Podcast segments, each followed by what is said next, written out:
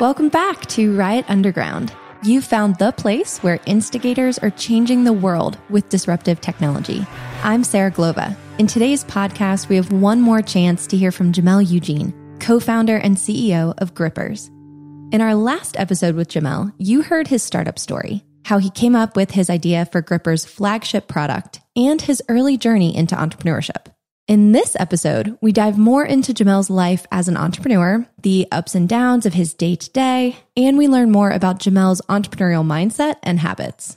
Let's dive in.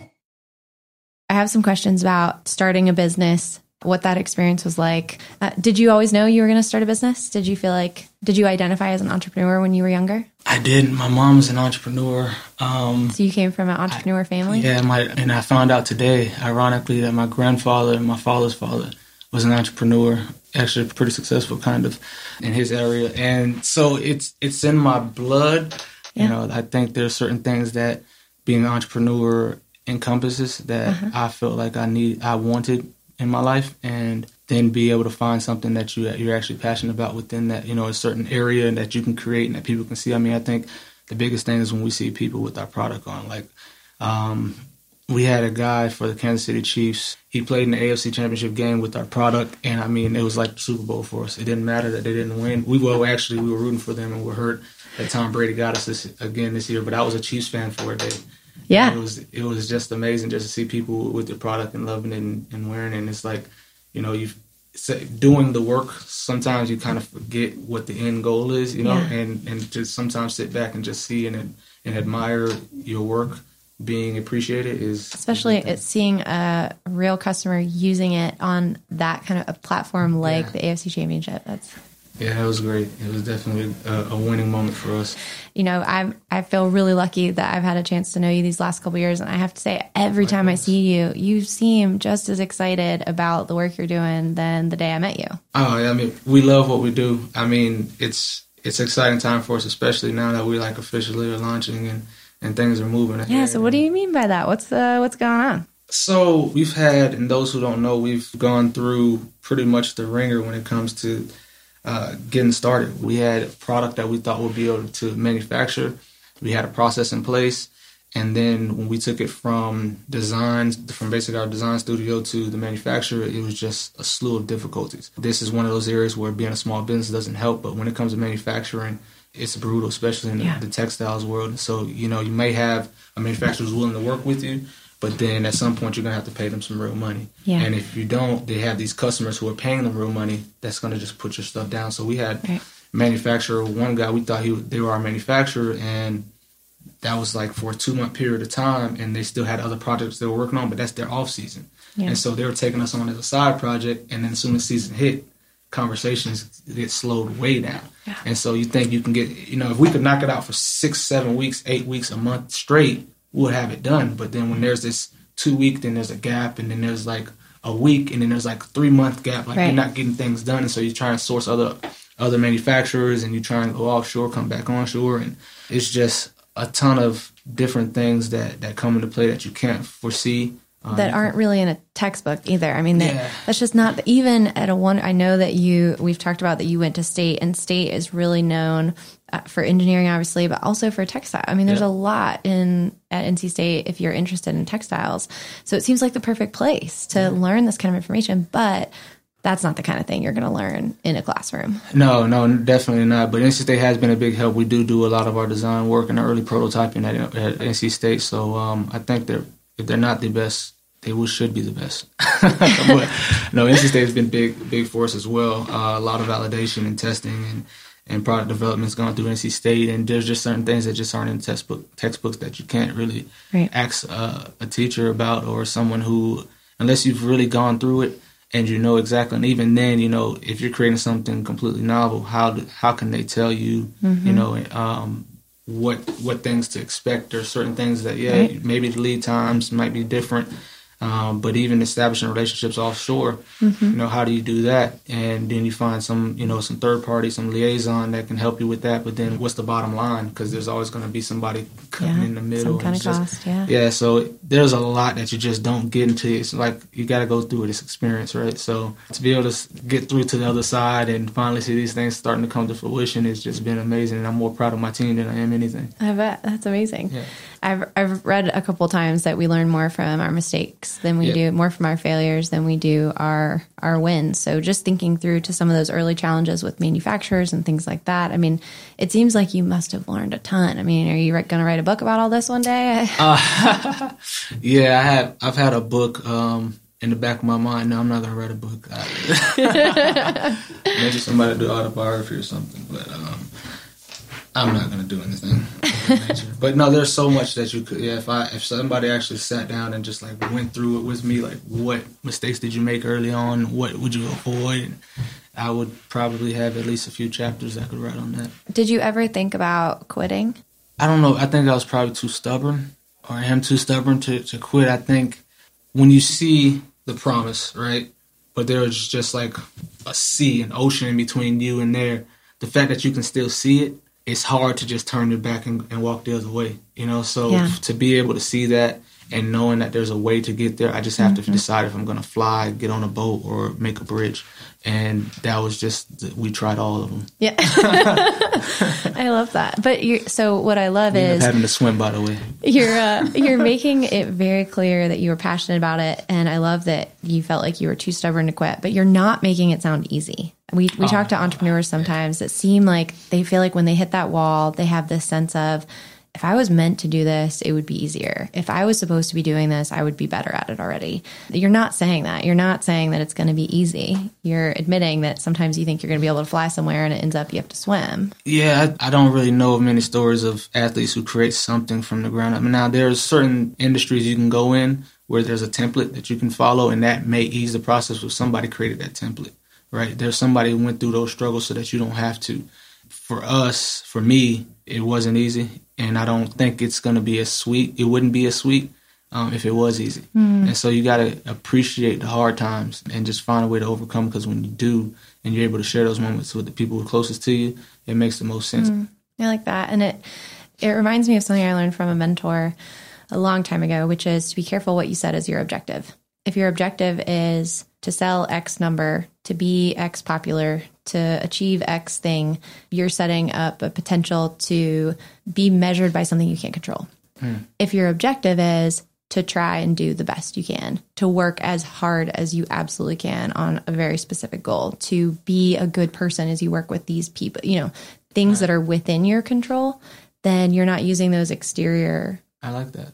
Assumptions. You're not using those exterior markers. You're using something that you can control and something that you can be dedicated to. Right? Yeah, I, I like that. But it also does, I mean, I want to be careful because I don't think you've kept your head down and moved forward no matter what without ever changing directions. You oh. have had to pivot and change. So it's not saying like put your head down and no matter what, believe that what you Beat think is head to the right. wall. Yeah. How important is it to have good partners? How important has that been for you? that was one thing that if I if you didn't bring it up, I was going to bring it up. Partners are one thing that we found are critically vital to success. Um, in this day and age, especially the way businesses and software and tools are, like everything's to make your whole life as a business more efficient, right? You can work from your house, you can have conference calls from your living room, video calls from your living room. Just the way that we're built and we're building business, uh, you don't have to have these big data storage computers and et cetera. So we're able to operate far more efficiently than we used to be. And so having partners that help you continue to do that so you can outsource certain portions of your business, mm-hmm. I would encourage almost anybody that's thinking of starting a business to be as lean as possible. Some companies are, you know, personnel heavy and, and that's something that they have to deal with and that's something and maybe they're more on the software side and you have that's where you invest your money, that's your asset. But if you can avoid it, utilize resources, in particular, great partners can take you a long way. And that's something that we, in going through our struggles, realized we had to make that pivot um, and kind of bring on some people to help us.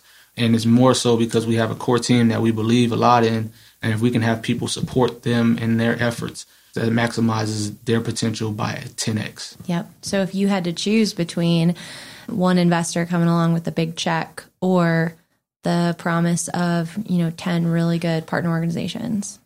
I'm going to probably take 10 partner organizations. Yeah. Yeah, more than likely. I think even with the investor analogy, what besides money is that investor bring to? Mm. Like, it's not just about the money, it's smart money. It's, Not just about the money, it's smart money. Yeah, it's always something that you have to get. There's money everywhere, and it, not that we all can attain it, that we're all going to get it, and etc. But you have to be far more strategic in who you bring into your organization than um, and, and in your thinking. You got to think beyond just this immediate moment. If you're a company that's going to have a lot of people that's working in your organization, in space is of value to you, bringing on and a real estate investor might behoove you because now you might be able to have access to spaces that others won't or at a price that people can't get. And so mm-hmm. being real smart and strategic in picking your investors is something I would say is key. Or any other partner that you have. How can they help you or be of value, whether it's mm-hmm. now or down the line, or you playing checkers or chess, either way you still have to think a move ahead at least. Just being real strategic in what you do. So we have a lot of things that pull our attention in different directions. How how do you balance that? How do you manage that? organization. That's the obvious answer. But I say that by meaning like you have to really have you got to have a conversation with yourself, and you may seem crazy, and I definitely did. I knew I was crazy when I was looking in the mirror talking to myself. Uh, no, So when you say have a conversation with yourself, you're like no, but it, it, whether it's out loud or whatever, but you really have to have, like dive deep into what it is that you need and for your own sanity. And I encourage everybody to do this. Like really break up. And I think I gave I was on a panel probably about four months ago when I actually said this.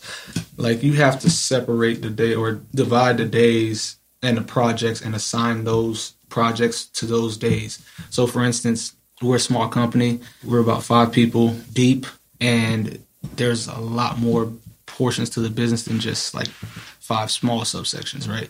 So I'll focus on general and administrative things on a Monday, and then I'll do all of my uh, financial things on Tuesday, and anything with production on Wednesday, and anything with legal and IP on Thursday, and then on Friday I'll pick up the scraps from anything that was left behind during that time. You have to break portions of your business up so that you don't go crazy and that you know you're touching. Because me, I have to touch. I hate notifications. Like right now, I just saw a notification pop up that I have an email. Like it drives me crazy. I gotta clear it because I don't want like you don't like the red bubble. I don't like the bubbles. No, I don't like anything that shows. And that, by the end of the night, typically it's over. I had to get over that too because Uh-huh. we had a, actually in our um our cohort we were talking about emails. That's right. Um, and like I got worse from that time. Like I was great then, but there's so many that come in. But I'm I've like begin to understand and accept like if there's a certain number, I'm okay with it, right? Yeah. And then I don't let the emails control me anymore either. So Mm-hmm. I'll put it to a certain period of time. Like it might be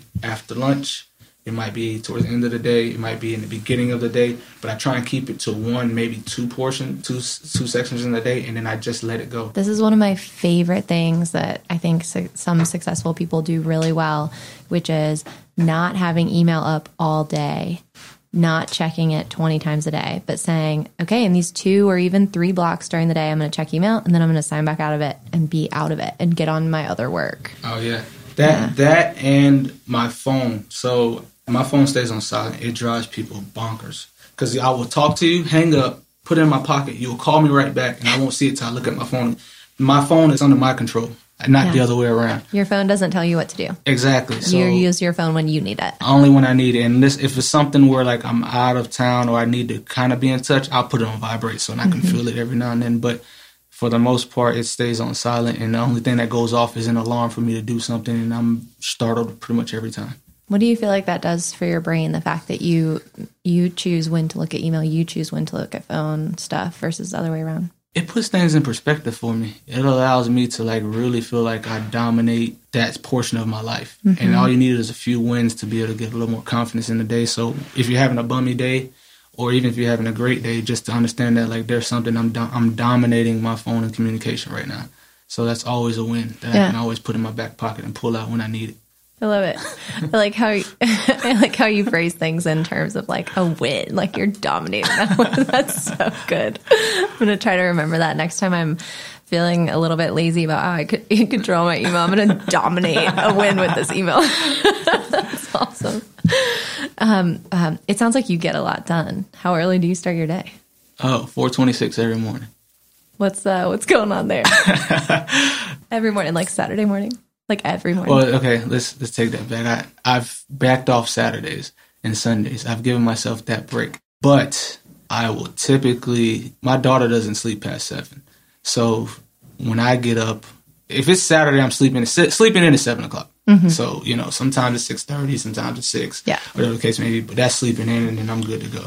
But yeah, four twenty six, and that allows me to like the first like fifteen minutes, I'm mush in the brain, you know. But I get that out of the way, and yeah. I force myself to do something I don't want to do, and I go to the gym and I work out, and I don't want to work out, and then by the time I'm done with the workout, I have this feeling of accomplishment, like, yeah, you know, and I can always reflect. Yeah. And I, I, I, may have a call with some family member. I have a ton of family. So I have my mom has seven, six brothers and sisters, and my dad has seven mm. brothers and sisters. Everybody has at least two kids. So I always have a family member or a friend I can call on, and I usually will like, "Did you work out? Yeah, I worked out." you know, like little bragging points in the beginning of that day. Yeah. But yeah, I get up that early because I like working out. That's that's one of our pillars, you know, um, health, and so working out and being healthy is something that we we've instilled and we believe in and I believe in. You know, I'm pescatarian, changed how I eat. I used to and could still eat almost anything that I wanted to, but just having that discipline it helps. And so that working out is a portion of my life where I've I've always worked out and I know what I'm doing, but I just, you know, just want, you know how it is. You don't want to go to the gym. It makes me feel so good to hear you say that because, you know, ever since I known you, you've always been in really good shape. You look like you could still play football. I could. You, you seem like the kind of person that would like bounce out of bed in the morning with a smile on your face and hit the gym like you're riding on a rainbow, but it's still hard for you. Oh, it's terrible. Oh, like that's so nice to yeah, hear. I'm I, really sorry that I'm reveling in your pain, but no, it's okay. It's, it's reality. We're trying to help the, the uh, people on the other end of this. So like, I, I just, I don't like getting up early in the morning and I don't like working out. But I do them both and I get them both out of the way early in the morning. And that, that also allows me more time in my day too. So you get up that early, by the time my mind actually can function, like I literally, there's only one thing I can do at that that early in the morning. So yeah. if I'm brushing my teeth, I can't do anything else. Like don't, you know, no conversation, any of that. Like I, I don't listen to the radio on my way to the gym. I can't focus on listening to the radio. I can only drive, you know. So it's like I'm I'm mush. I go in there most of the time. I I work up like the mental capacity to be able to say hi to people yeah, I'm walking right, in, right. so I'm not that douche. And um, and then I, I, get my workout, and I know they probably do think that like he said hi, but now he's just like in his own zone. Like yeah. it's not that I'm in my zone. Like I really can't. I'm your brain's just not I'm on just, yet. Yeah, it's not on yet. Yeah. And then I'll I do work up the strength and the ability to be able to sign, hey, okay, am I gonna listen to a podcast? Am I gonna listen to a sermon? Am I gonna like uh-huh. I, I, can find what I want and then after that is just get it out the way and then before long my mind's ready and then I'm done. I'm like, oh yes, I don't have to worry about this. Yeah, it's done. So it's that southern phrase. I say it all the time. Um, eat your frog. Have you heard that one? Oh, I, I think I've only heard that from you. oh, really? And you've heard it before because that's how often I talk about it. It's not. I didn't make it up. So there's a book by Brian Tracy about it. Some people say Mark Twain invented the quote, but it's this idea that I've always heard in the South. Our a family friend's dad used to say it to us all the time. Eat your frog. If we were sitting at the table, supposed to be working on our homework he'd come in and be like, "Y'all eat your frog already?" and it was this idea that like if every day you had to eat a frog, it would be the worst thing. So do it first because yeah. then you're not spending all day dreading the fact that you have to eat this frog. It's done. Right. You're right. done. Eat your frog. Yeah. And so for you, that's getting that workout done early. Then your brain turns on. Then you're ready to go. Ready to roll. Four twenty six. Yep. Four twenty six. That's that's how long. I mean, between my workout and getting there and getting back, and that's just the, that's the time I have to afford. Well, you certainly sound busy enough to need to start your day at that point. I think you exemplify a lot of things that all of us can admire. Getting up at 426 is one of them. Um, balancing yeah. this entrepreneurial journey and family. Yeah, that's actually a good point. But now that I think about it, Tom had said something about it when I, I told him about that time. And he was like, why the 26 though? Yeah. and so um, I've like always been with the exception of today, I had some parking issues, but I've always been punctual for the most part. Like even now, it's just in me. Like some my auntie will say, "Hey, what um what time did you did you send that off?" And I'll be like, "Oh, it was like four thirty seven. And she's like, "Why don't you just say four forty or four forty five? Like round it up." I'm like, because it was four thirty seven. Like you know, and I'm always for the most part conscious of the time, and so I started adapting to what society deems as right and proper. Uh-huh. And so I found myself probably for like a year and a half having this battle where I want to say the exact time, but I just got to think of a little second longer to round it up or round it down. Because if I, I ask you like, "Hey, what time did you go to bed last night?" and you're like eight seventeen, it would have been. I think. I, well, I would have told you 10, 11, but yeah. Yeah. So if I say, "What time did you go to bed last night?" and you're like 10, 11, that does that sounds like you sound a little robotic. So you have to time. you have to consciously tell yourself to say like around ten. Right. Yeah. yeah. I have to go into reverse. So to my point was that I I had started doing that so it seemed you know right it's fitting what, what society expected and then i read i don't know if it was a book or an article and somebody said how they set the time for their meetings at odd minutes and they do that because people will think like if we have a meeting at you know 16 we we operate in military time with grippers but somebody says we have a meeting at 1630 one then you're going to be more prone to remember that it's 1631 or 431 for those who don't want to do that math in their head so i was like whoa. So this, I don't. It gave me kind of some kind of acceptance, like you can be you. Yeah. And so I just from that point I just said forget it. Like I just I do it all the time now. I look at the time. I can't wait to have some excuse to ask you about the time of something. so you can tell me like precisely what minute it was. That's so great. I, I, believe that you're not a robot because I've been around you enough to know that you're not a robot. But you certainly have just amazing discipline and an ability, I think, to see past challenges, not skip them, still go through them, but see past them in order to see that goal line at the end of the 100 yards or whatever. Right. football metaphor here to close us out. But um, it's wonderful to get to know you, and I'm, I'm glad that we're going to be able to share your story with more people through this podcast because it's it's an inspiring one.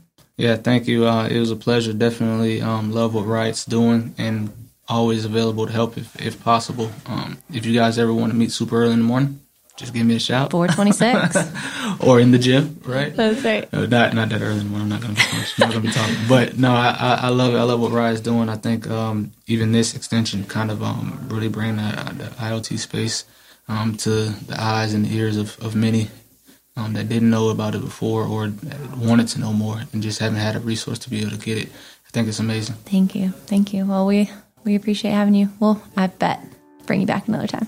Yeah, have me down. Just let me know. Thanks. All right. So, after these great episodes with Jamel, you might be wondering what could possibly be next on Riot Underground. Well, we've got some bonus content coming up. We like to take Riot Underground with us when we travel or when we have big events, so you might have a chance to hear from that soon. Also, we have some great episodes planned. So, for example, Paul Peterson will be joining us in the studio. He's a senior field applications engineer for Arrow Electronics and he's got over 30 years experience in the semiconductor industry. So I plan on asking him about everything from the early days of Intel and Xerox to the innovations that Paul's seeing every day. Don't miss it. Make sure you're subscribed to Riot Underground. Hey y'all, Caroline Griffin here, dropping in to say thanks for listening. And if you have any questions for Riot, send me a note. You can reach me at caroline at ncriot.org. This Riot Underground podcast is created and produced by Riot Studios with music by Scott Jackson. Riot is a nonprofit focused on economic development through the Internet of Things, or IoT. We produce events, conferences, and educational courses around the world, and we run an early stage startup accelerator out of Riot Labs in Raleigh, North Carolina. Our nonprofit also operates a wireless test and certification facility under the Wireless Research Center brand. Learn how to engage by visiting us at ncriot.org.